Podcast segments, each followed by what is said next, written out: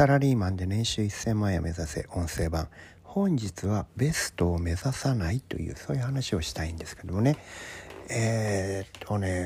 心がね、重くなる生き方っていうのは常に最善を目指す、そういう生き方だと思うんですよね。つまりこのベストですね、最善というのはですから 字に書いてあるように一番ですから、これ以上上がない、つまりこれ以外にないっていうことになりますよね。これだとね、そもそもこれ以外にないってそういう場所は一つしかないわけですから、そこに行くのはそれ以外のものは許されない、それがベストを目指すということなのでね、すごくね許容範囲が狭くなるんですよね。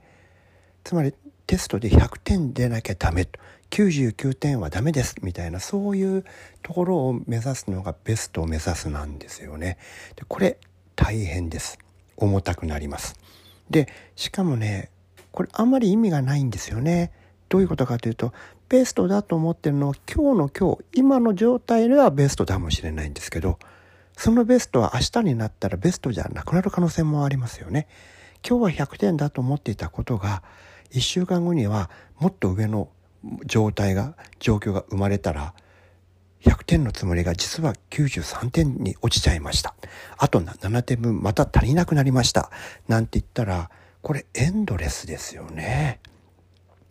それね、僕はすごく大変だと思うんですよね。ですから僕はそんなベストなんか目指しませんね。僕が目指すのはベターです。ベターっていうのは前回よりも良い、それだったらもういい、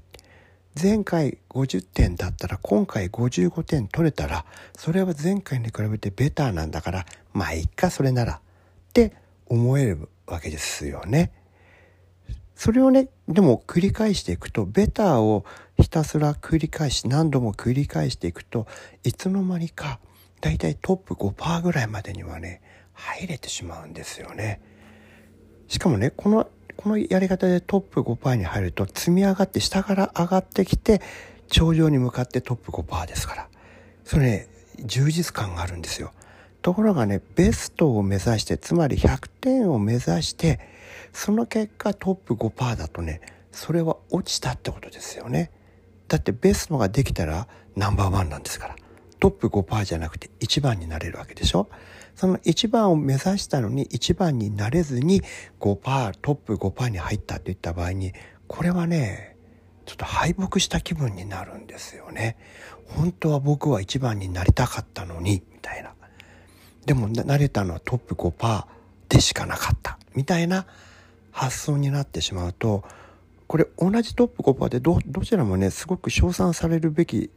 場所でね、しかもこれはっきり言って今の日本とか、世界資本主義の国で何かのジャンルでトップ 5% に入ってたら基本的に幸せになれるはずなんですよ。それなのにそのトップ 5% に入れたことを喜べない、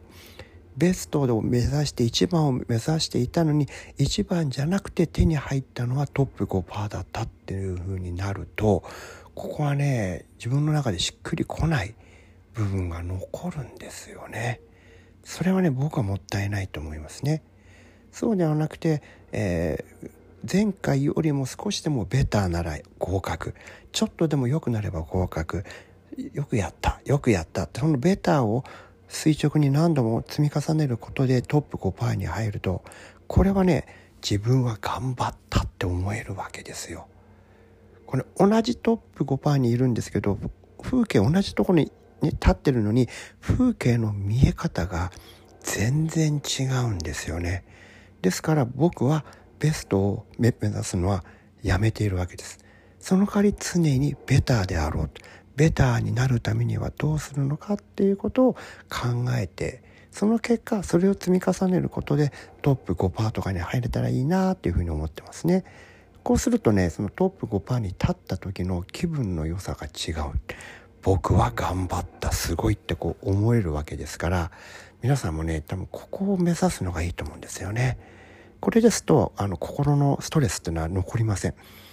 1番を目指して5番に落ちて、それがトップ 5% だとした場合にはね、やっぱりなんか負けたっていう感じがね